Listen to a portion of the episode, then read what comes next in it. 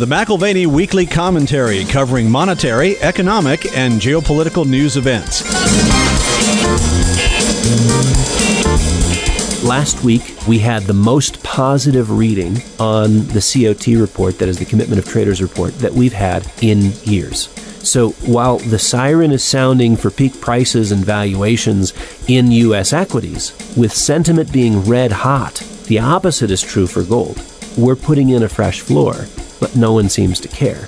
The siren that sounds in the gold market is similarly loud, and it mirrors the equity market, negatively correlated, of course, and ready for higher prices. Now here are Kevin O'Rourke and David McAlvany.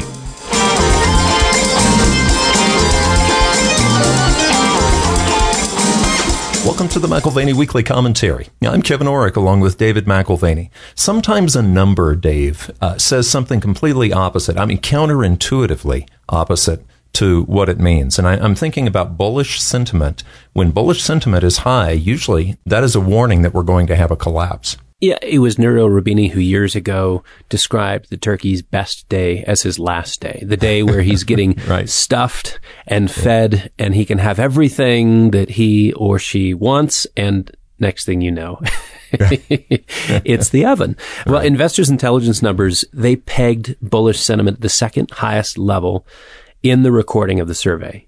And for some analysts, you look at the bulls and they're saying, you know, sixty point eight percent of us, uh, find that, that it's only up and away from here. Um, things are only going to get better. And, uh, we haven't had that kind of bullish consensus since nineteen seventy-six, the mm. early part of nineteen seventy-six. Mm. For others, the magic is not in the big print. It's in the difference between the bulls and the bears. So the bears are at fifteen point five percent, the bulls at sixty point eight percent. With a greater than forty-five point differential. And it's wow. astounding. Hmm. There's an inherent warning given when the discrepancy passes forty points. And forty-five is thus something like an air raid siren. Well, and you wonder when greed turns to fear. I remember a story your dad used to tell us. He said, you know, if I were to throw a pile of Kruger rounds on the floor and tell you you can have as many as you can pick up, he said, greed would make you just jump on that pile and start picking up as many as you can. But he said if there was a ten-foot gorilla with a straight razor behind you, it would turn to fear very quickly. And so what you're talking about right now is the greed index, that speculative index, is at a high that we haven't seen since nineteen seventy-six. That's right. It, one thing you forget is a, a potential cultural issue. You throw a bunch of Krugerrands on the ground. You may have someone in today's culture say, oh, I'm sorry, I don't eat chocolate.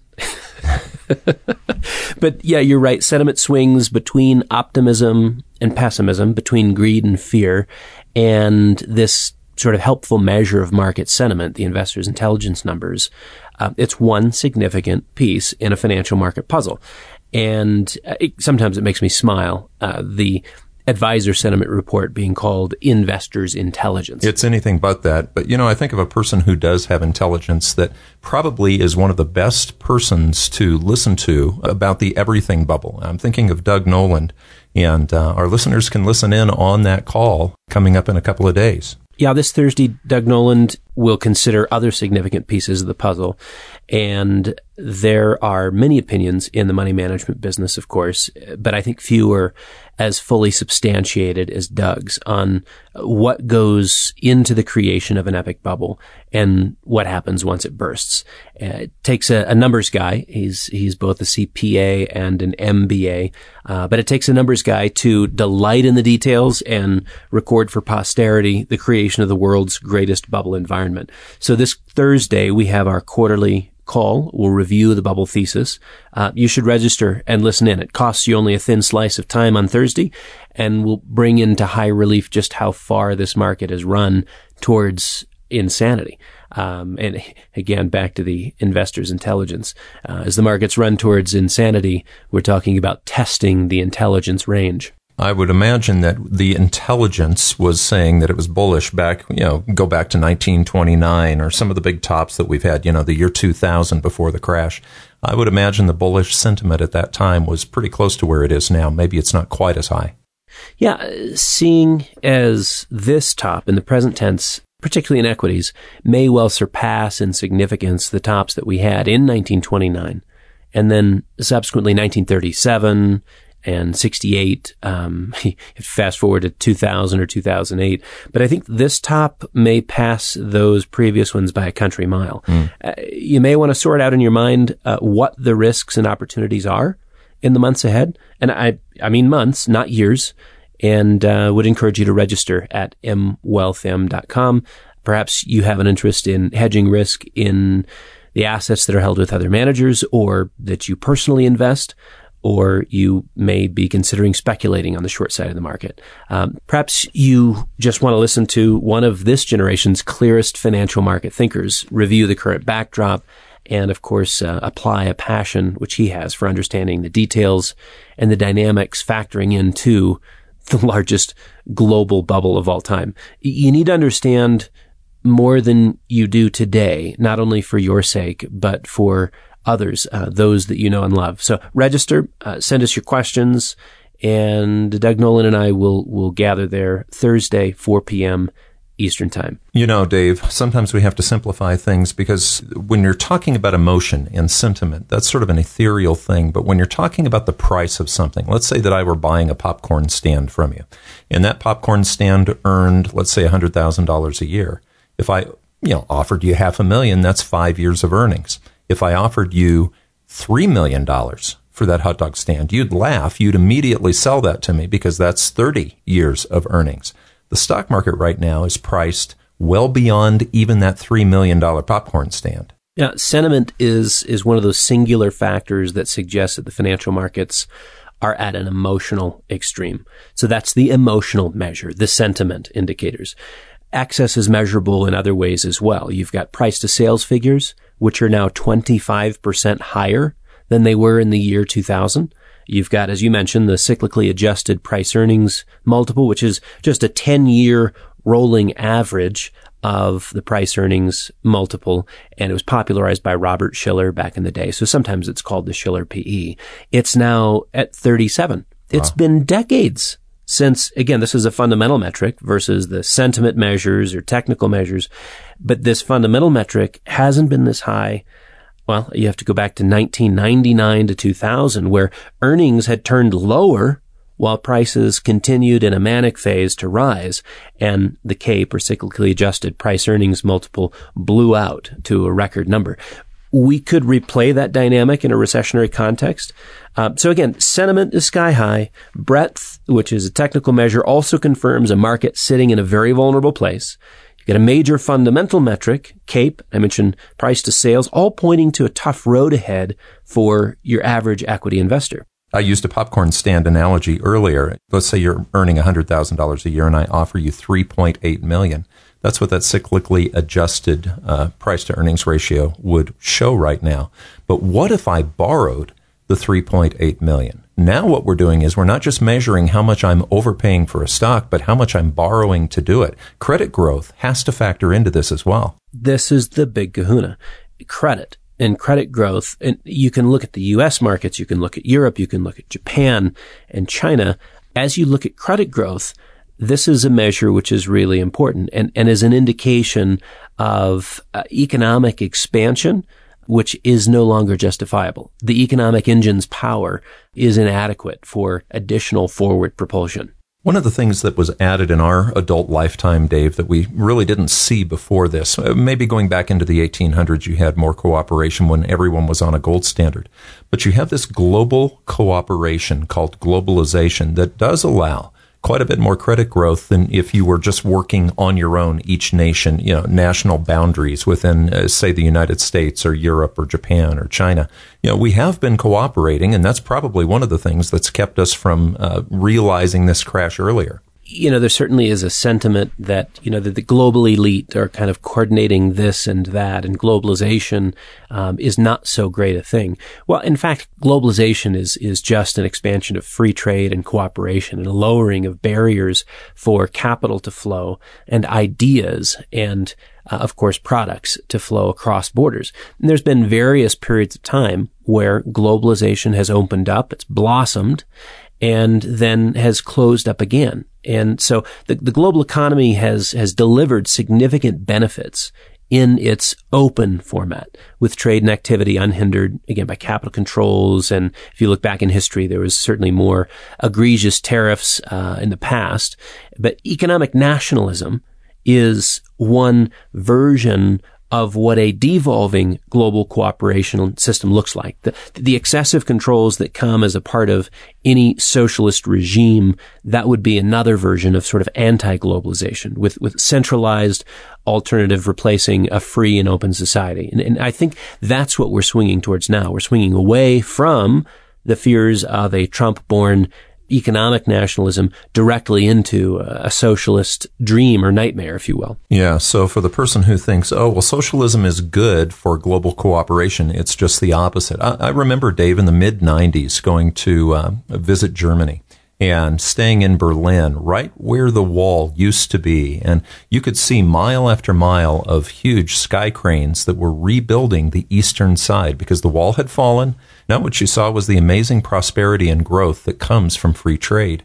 But uh, the socialism slash communism, actually, that uh, represented the east side of that wall, that kept everything repressed. Well, the world was divided in two prior to that period of time. We think of the Berlin Wall, and it's sort of symbolic for what changed. As the Berlin Wall fell, this was thirty-two years ago, and gave way to open borders and, and the free flow of goods and services, there was a tremendous amount of prosperity unleashed. And one of the significant changes was harnessing the advantages of a global labor pool, and that allowed for the costs of goods and services to be far more in reach for a far larger audience. So you had wages in the developed world, which stagnated. So it's it's not an all good story, clearly, but wages in the developed world stagnated. In the developing world, however, they improved markedly, bringing millions out of poverty and into what history would record as, as the first global middle class.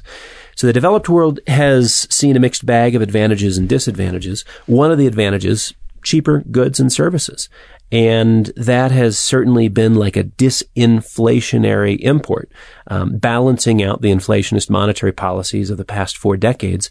And again, after the fall of the Berlin Wall, alleviating some of the pressures from wage stagnation, which have been one of the issues plaguing the developed world. We're not talking about globalism, which would be rule from the top of the world. You know, that's obviously not something that we would, you know, be uh, behind. But global cooperation really only exists in free market environments. Yeah, globalization is moving towards a period of contraction in the current chapter. And I think that's one of the things that many economists are, are, are now coming to terms with. And, you know, recent Wall Street Journal article, reversal of long-term forces may add to inflation threat. And what they talk about is globalization and demographics and e-commerce and things that are, they're upsetting what has been the trend making things in over the last thirty, forty years. So globalization is moving towards this period of contraction. Um, domestic political interests are now sort of more important. They're exceeding sort of the market-driven calculus, and the costs of goods and services, no surprise here, they're increasing in part due to the constraining of flows of capital and goods. Uh, we hope that some of the supply chain bottlenecks go away, but one of the things that is shifting is this emphasis on domestic political interests, which unfortunately, history would say is inherently inflationary. So the, the markets are losing their freeness and are reverting to dynamics of command and control. And there's a high cost to this. The inflation statistics register just one dimension of the cost. One of the best books that I've ever read actually was a book called The Perfect Storm. They made that into a movie, but actually I would recommend anyone who wants to read a really good analysis of a storm that occurred in the East a few decades ago. It was well put together. But one of the things that's interesting, too, is you can see uh, the perfect storm was a number of events coming together all at once, but they were all somewhat predictable ahead of time. Some of them were weeks or months ahead, predictable with the storm. And I, I think of inflation, Dave, because oftentimes we say, well, do we think we have inflation? And we'll go to the grocery store and say, well, things are up five percent or what have you. That's actually something that's been long, long coming. It's a little bit like the caboose of a train. You know, the uh, engine of the train passes you first. The caboose is coming after that. And in this case, the inflation caboose, the perfect storm would be if we print a lot of money and then we start seeing inflation, but then also If we stop getting the low-cost goods from overseas, you put those two together and you could have the perfect storm. Well, exactly. We we have June C P I and P P I reports this week. The Consumer Price Index has already been reported. And over the last twelve months, ending in June, the C P I is now up five point four percent. Already. It continues to hmm. rise, and it would, to some, seem less than transitory. So Reuters spoke with Larry Summers this week while he was at the G twenty. This was actually before the C P I report had been released. And he remains concerned with inflation as one of those non-transitory economic factors. Uh, we tend to agree, non-transitory. He says that at times when inflation has accelerated in the past, such as in the nineteen sixties, markets have lagged rather than anticipated developments. And, you know, he believes investors are underestimating the risk of inflation. Uh, again, we agree. The Wall Street Journal also ran a survey of economists, and there's a broadening of concern that inflation will run at high levels for longer than originally anticipated. So it will be a bigger number and will last longer. And again, this kind of flies in the face of the, the transitory language that we keep on hearing about from the Fed. Well, when we talk inflation, we're also talking about higher rates. I mean, that affects the bond market. If interest rates right now we're operating, I talked about, you know, the pretend borrowing for the popcorn stand, you know, three point eight million dollars to buy a one hundred thousand dollars hot dog stand. Well, I could probably even pull that off these days with almost zero interest rates. But interest rates go up when inflation goes up. Right. And in fact, last week was fascinating because we had bond rates moving down and moving down in a pretty aggressive fashion. And I'd say the question of, are the markets factoring in higher rates of inflation and potentially higher interest rates? I can't find many that are. Uh, you look at the flows into corporate bonds, and they continue to be very strong, both into the investment grade and high yield, what we used to call junk bonds. And people just have an appetite for it. Regardless of what is on the horizon, it's as if we need to meet our cash flow needs today with those things out in the future being less of a concern. So you're right. Higher inflation ultimately leads to higher rates. Uh, and of course, the, the exception is where a Treasury Department or a central bank designs policies used for suppression of a particular rate. We might see that continue in the mortgage-backed securities market, even if Treasury rates go higher, for instance. But higher rates deliver strangulation in an over-leveraged financial system. So this is where, you know, under normal circumstances, perhaps higher rates are healthy. They're a signal of, of, of a change in price, and the system can handle it. But you're talking about a very, very complicated and over-leveraged system. Tempting fate with inflation is thus really tempting fate with a system collapse, not because the system is inherently frail, but the burdens of debt we've built into the system increase its vulnerability. A lot of times we look back at the nineteen seventies because we had high rates at that time. In fact, you, you brought up the uh, sentiment index. The bullish sentiment was this high back in nineteen seventy-six, uh, actually just a little bit higher. And the stock market still had further to fall.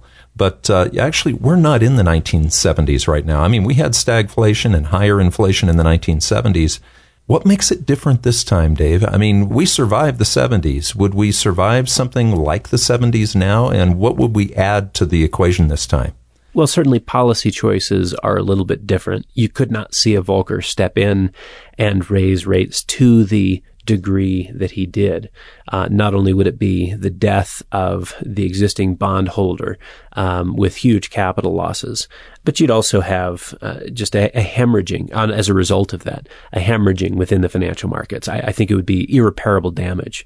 Nero Rubini, on, on a similar point, considers the increased risk of a stagflationary debt crisis. This is in his most recent Project Syndicate post. I'll summarize his comment. Um, he says, we're left with the worst of the stagflationary nineteen seventies and the two thousand seven to two thousand ten period. Of course, that was the global financial crisis.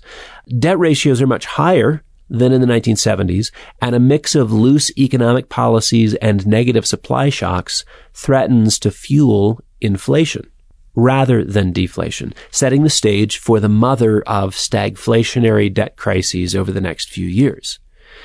And, you know, what he points out is that central banks are in a real predicament, because if they eliminate unconventional monetary policies, Kevin, they're at risk. They're risking a debt crisis and a recession. But if they remain accommodative, you move towards double-digit inflation and deep stagflation.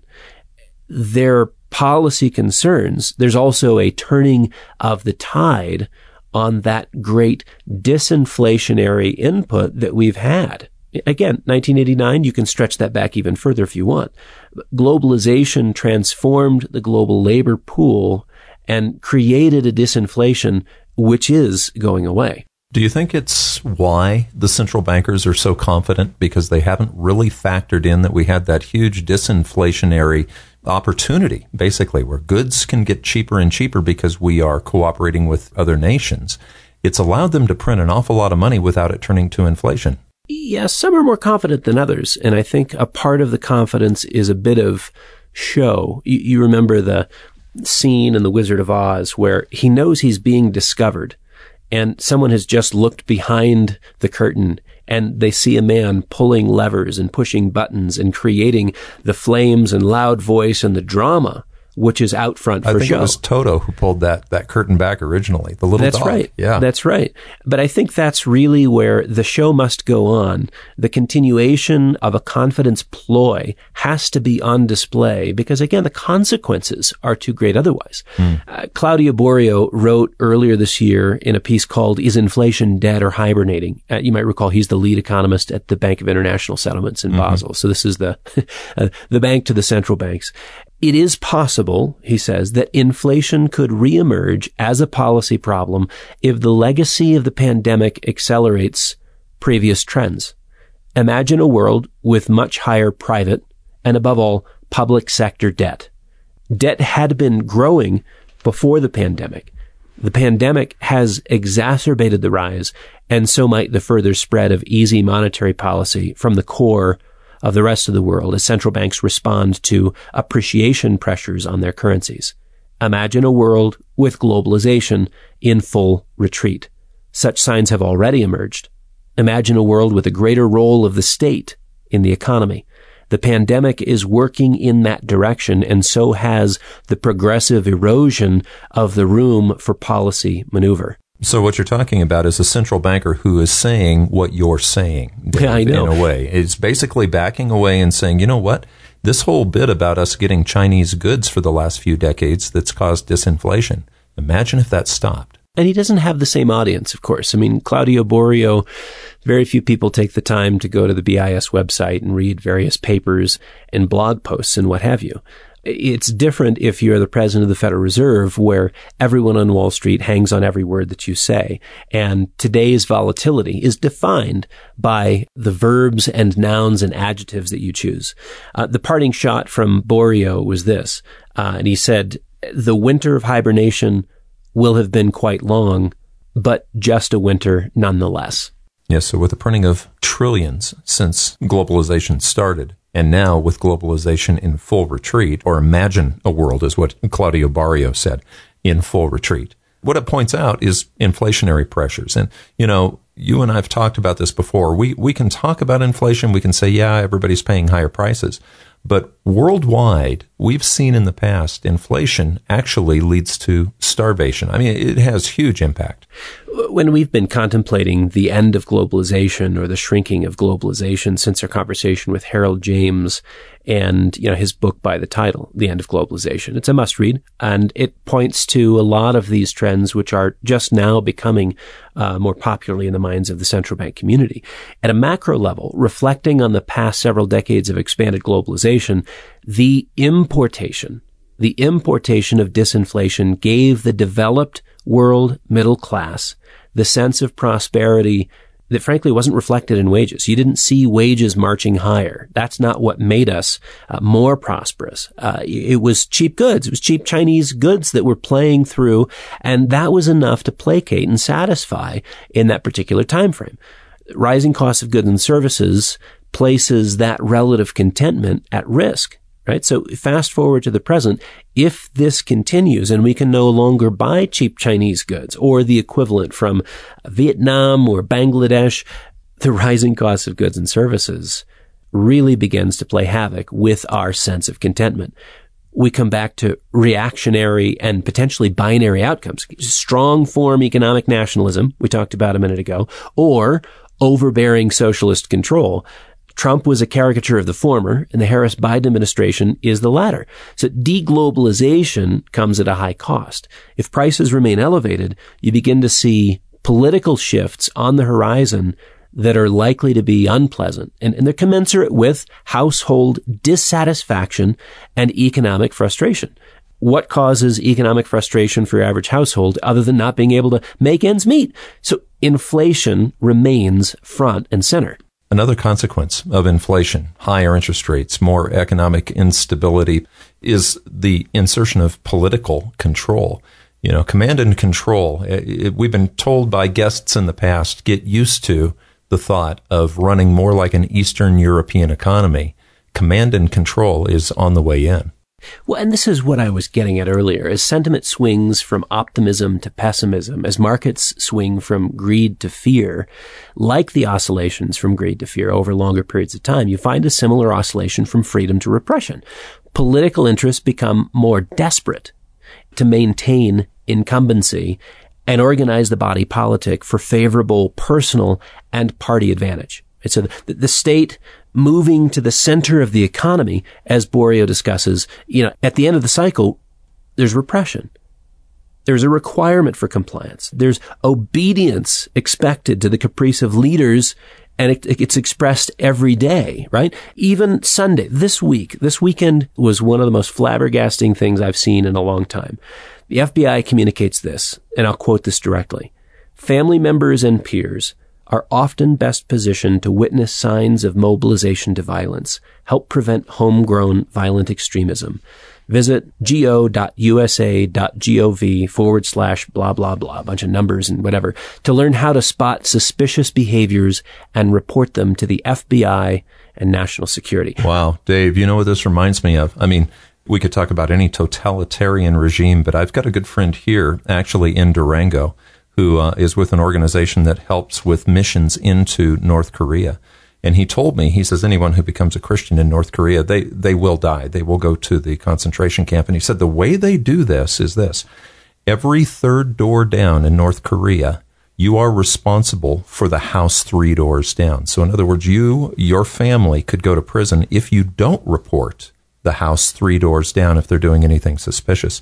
And of course, that is the firm grip, that iron grip that North Korea has. The F B I sounds like they're asking you to turn your neighbor in.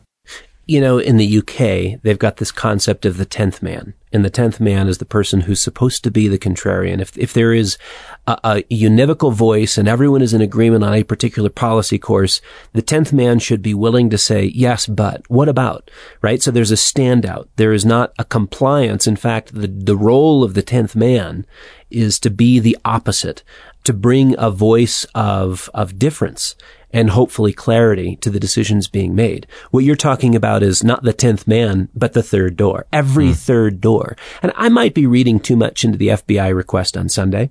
Uh, is this our domestic intelligence service soliciting intel from children and family members? If it is, you can visit China or Cuba for similar social dynamics, or you can roll the clock back to the Stasi in East Germany.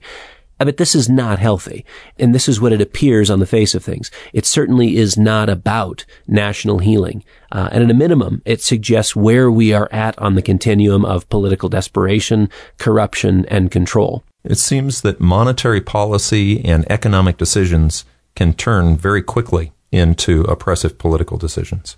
And again, we're talking about pendulums that swing from one extreme to the other.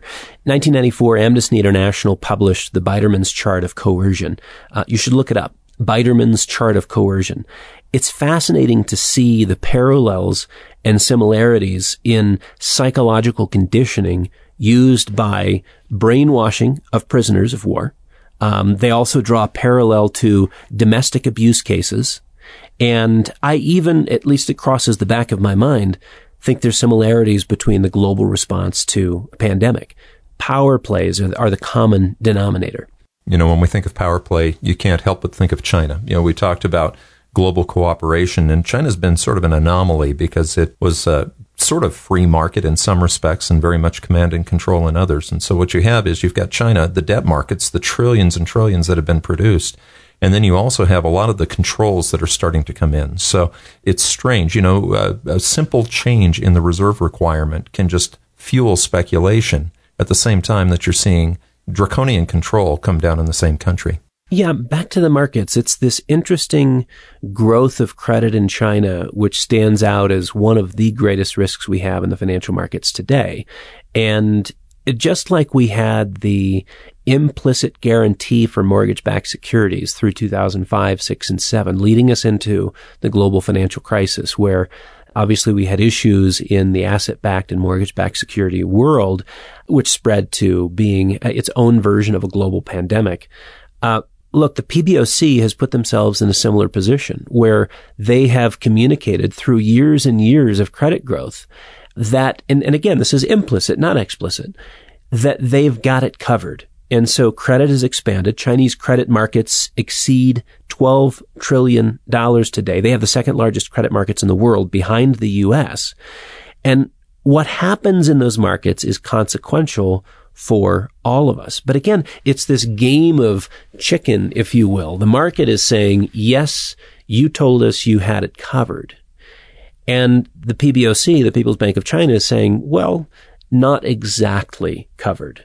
And so they're trying to feather that midpoint between command and control dynamics and a free market.